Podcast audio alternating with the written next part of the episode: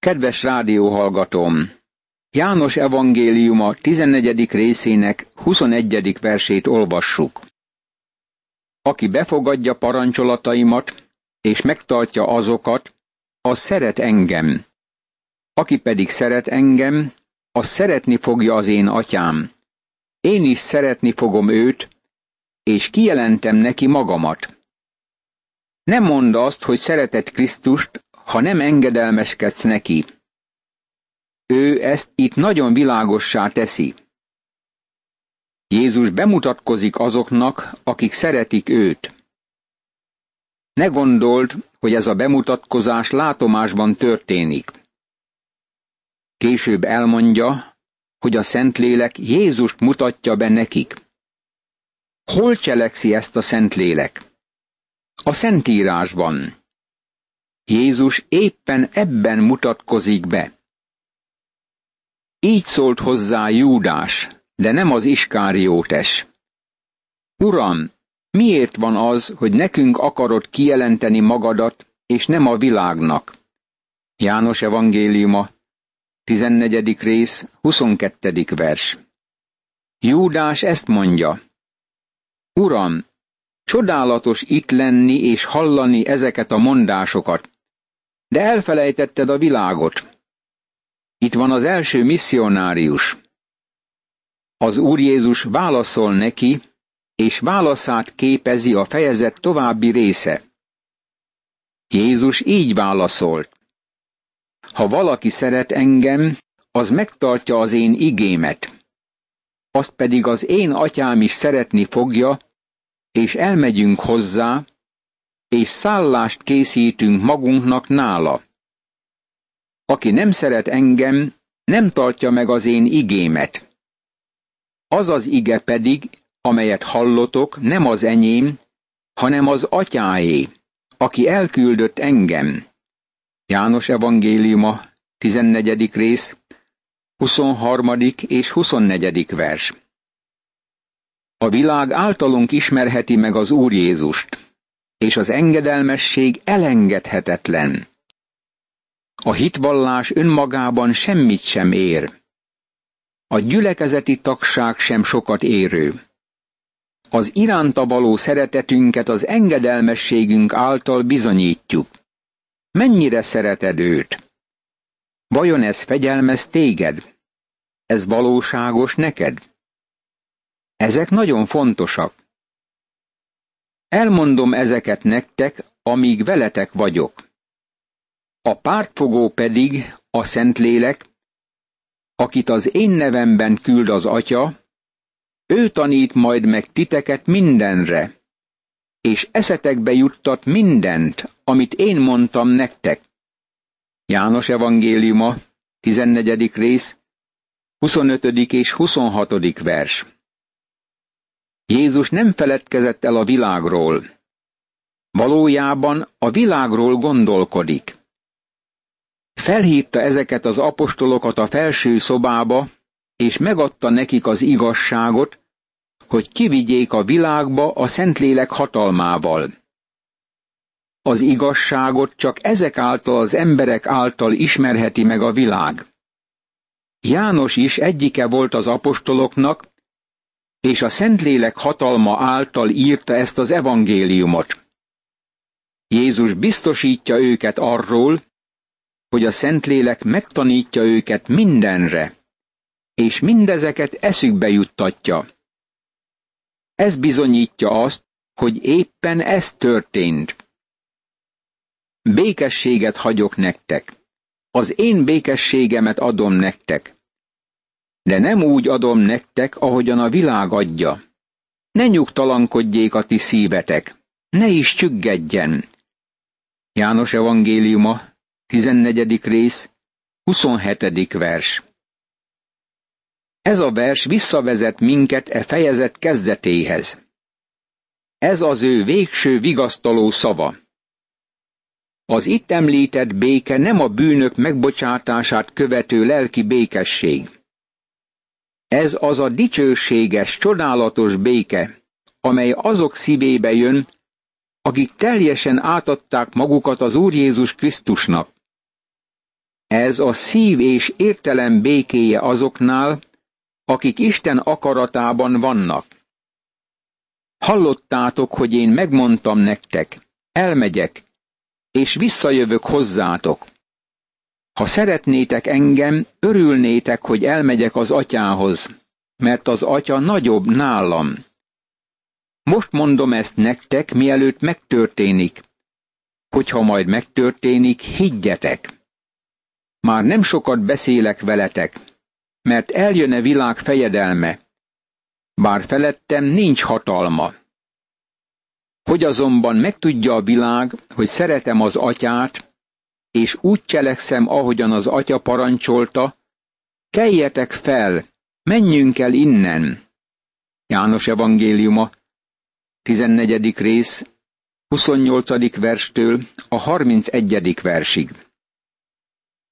Jézus megmondja nekik, hogy örvendezzenek annak, hogy elmegy, mert csodálatos áldások érkeznek hozzájuk.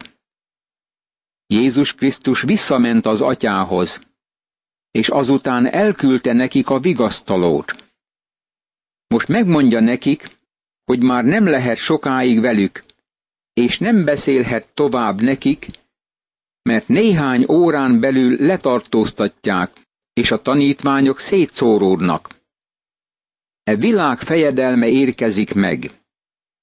Jézus Krisztusnak újabb csatát kell megvívnia a sátánnal, amely véleményem szerint a Gecsemáné kertben ment végbe. Ezután keresztre került a világ bűneiért. Mennybe menetelét követően megérkezett a vigasztaló, hogy a hívőkben lakozzék. A most következő 15. fejezet hozzátartozik a felső szobában elmondott beszédhez, Jól lehet az úr talán nem is a felső szobában beszélte el ezt. Legalább is az a feltételezés, hogy nem tette, mert a tizennegyedik fejezet utolsó nyilatkozata ez. Keljetek fel, menjünk el innen. Valahol a felső szoba és a gecsemánék kert között mondhatta el az úr a tizenötödik és tizenhatodik fejezetet, majd imádkozott, ami a tizenhetedik fejezetben van följegyezve, és azután belépett a kertbe. Sok ige magyarázó véleménye szerint az úr ezt a fejezetet a Kidron völgyében vagy az olajfák hegyén mondta el, mert tudjuk, hogy abban az időben volt egy szőlőskert azon a területen, ami elborította a völgyet. Azt is tudjuk, hogy telihold volt, mert a páska ideje következett. Elmondhatta ezeket a szavakat, amint meneteltek a szőlőskert felé. Az megfelelő helye lett volna ennek az eseménynek. Egy másik felfogás szerint azon az éjszakán a törvény szigorú előírásai szerint az úr bement a templomba. A kapuk nyitva voltak a páska ünnep éjszakáin. A templom gyönyörű kapui látványosságként hatottak a turistákra. A kapukat Görögországban készítették, és átszállították a Hellespontoson, majd Jeruzsálembe vitték, és ott helyezték el a Heródes templomában. A kapukat bronzból készítették, és aranyból formált szőlőtőkét helyeztek rá. Ez a szőlőtő szimbolizálja Izrael népét, ami nyilvánvaló a következő versekből. Egy szőlőtőt hoztál el Egyiptomból. Népeket űztél el, ezt meg elültetted. Helyét elegyengedted, gyökeret vert, és ellepte a földet. 80. Zsoltár, 8. és 9. vers.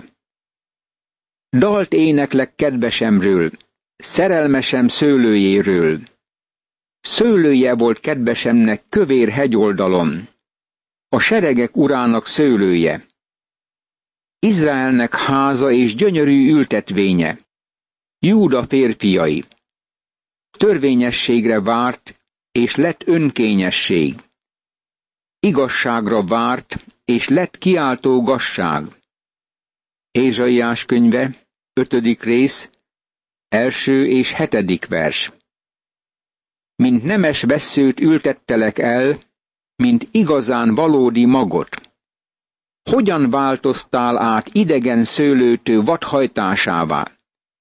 Jeremiás könyve, második rész, 21. vers. Dús lombú szőlőtő Izrael, gyümölcsöt is bőven terem.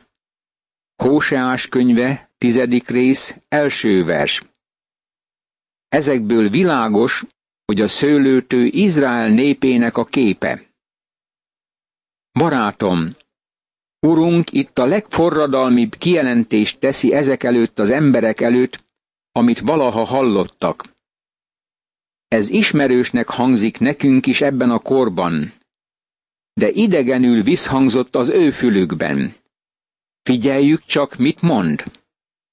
Én vagyok az igazi szőlőtő, és az én atyám a szőlős gazda.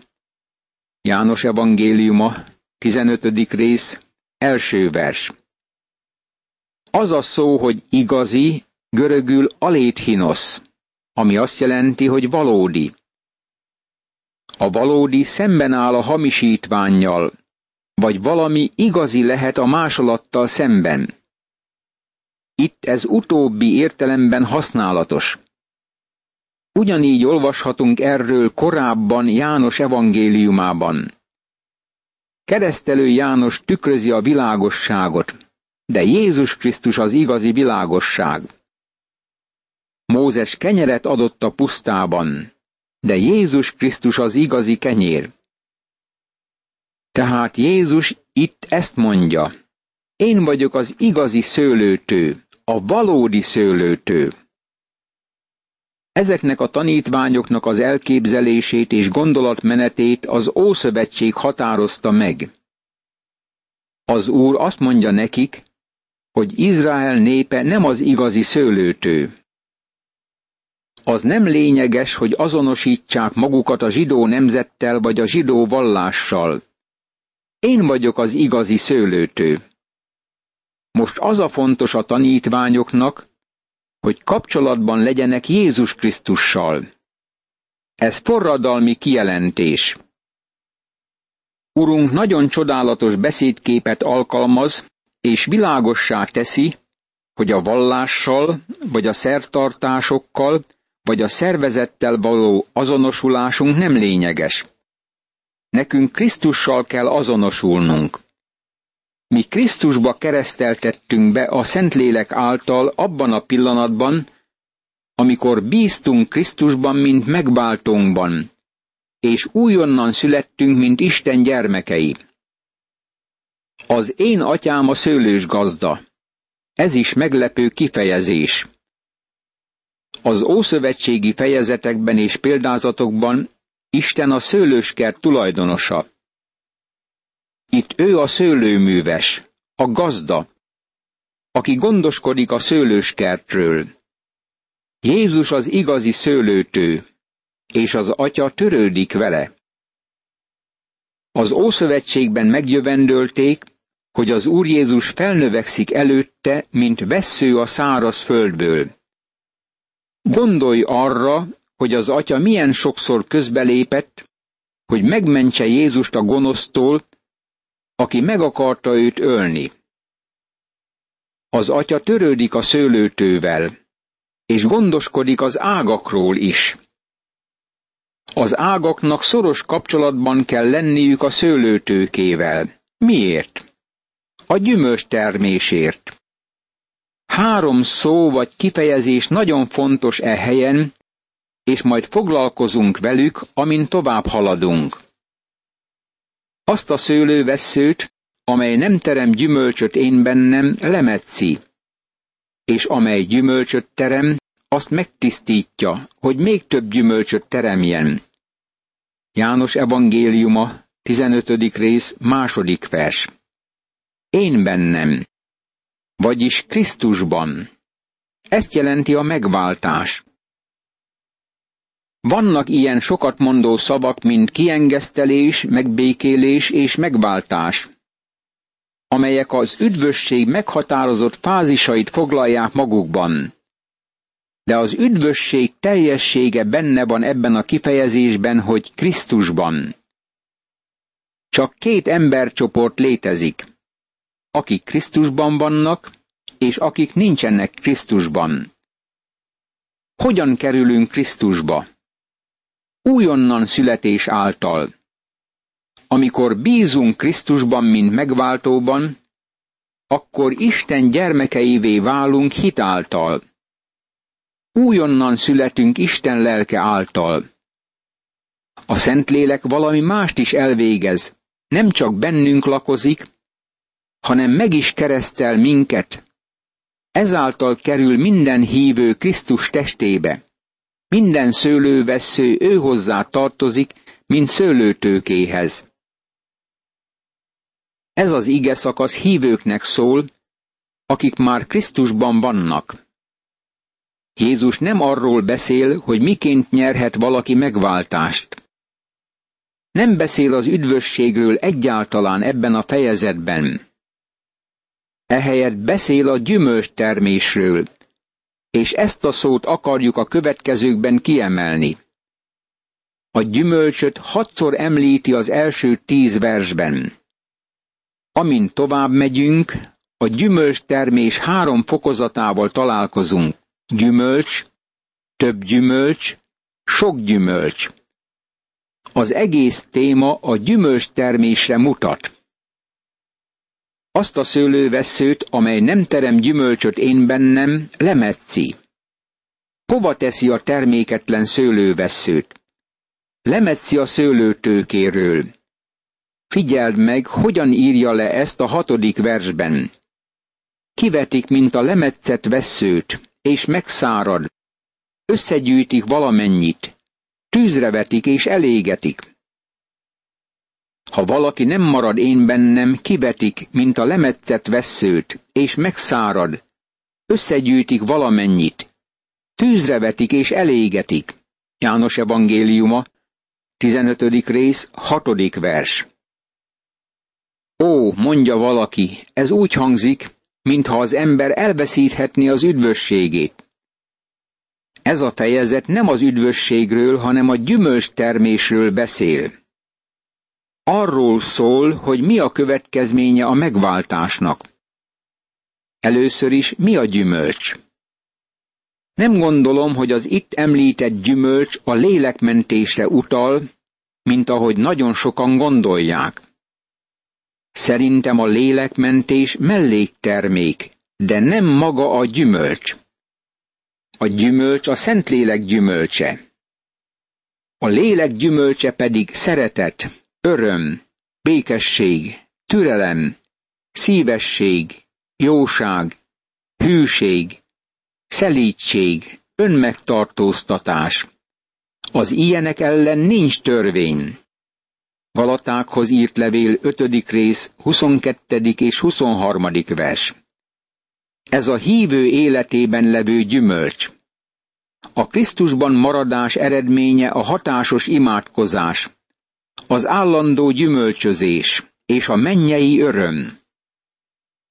Ha megmaradtok én bennem, és beszédeim megmaradnak ti bennetek, akkor bármit akartok, kérjétek, és megadatik nektek.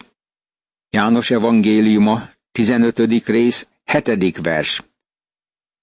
Ez az eredményes imádkozás.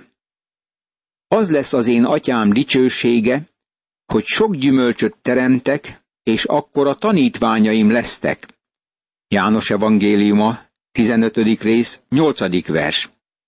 Ez az állandó gyümölcsözés. Ezeket azért mondom nektek, hogy az én örömöm legyen bennetek, és örömötök teljessé legyen. János evangéliuma, 15. rész, 11. vers. Ez a mennyei öröm. Ha valaki ilyen gyümölcsöt terem az életében, az embereket Isten jelenlétébe segíti magával az életével. Ez természetesen a lélekmentést melléktermékké teszi. Azt a szőlővesszőt, amely nem terem gyümölcsöt én bennem, lemetszi. Ő gyümölcsöt akar látni az életünkben. Ha a szőlővesző nem hoz gyümölcsöt, akkor elválasztják a szőlőtőkétől. Az ilyen embert Isten kimozdítja gyümölcstermő pozíciójából. Sokakat ismerek, akiket félretett az Úr, mert nem voltak eredményesek Isten dicsőségére. Voltak ilyen lelkipásztorok és lelki munkások is. Az ilyen ágak eltávolítása nem azt jelenti, hogy elvesztik üdvösségüket, hanem azt, hogy nem maradhatnak a gyümölcs termés pozíciójában. Néha ez az eltávolítás azonos a fizikai halállal. Úgy gondolom, hogy János erre utal az első levél 5. rész 16. versében, amikor azt mondja, hogy van halálos bűn. A keresztény védkezhet, amíg Isten nem mozdítja el őt a gyümölcsözésből a halál által.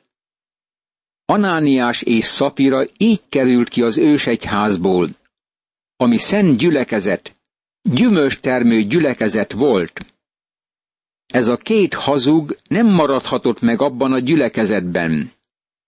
Attól tartok, hogy ők nagyon kényelmesen éreznék némelyik mai gyülekezetünkben magukat, de akkor Isten nem engedte meg nekik, hogy az első gyülekezetben megmaradjanak. Imádkozzunk! Örökkévaló Istenem, mennyei édesatyám! Köszönöm, hogy újból felhívtad figyelmemet a gyümölcs termésre. Erre magamtól képtelen vagyok. Ezért kérlek, te lakozz bennem, hogy általad gyümölcsöt teremhessek a te dicsőségedre. Ámen.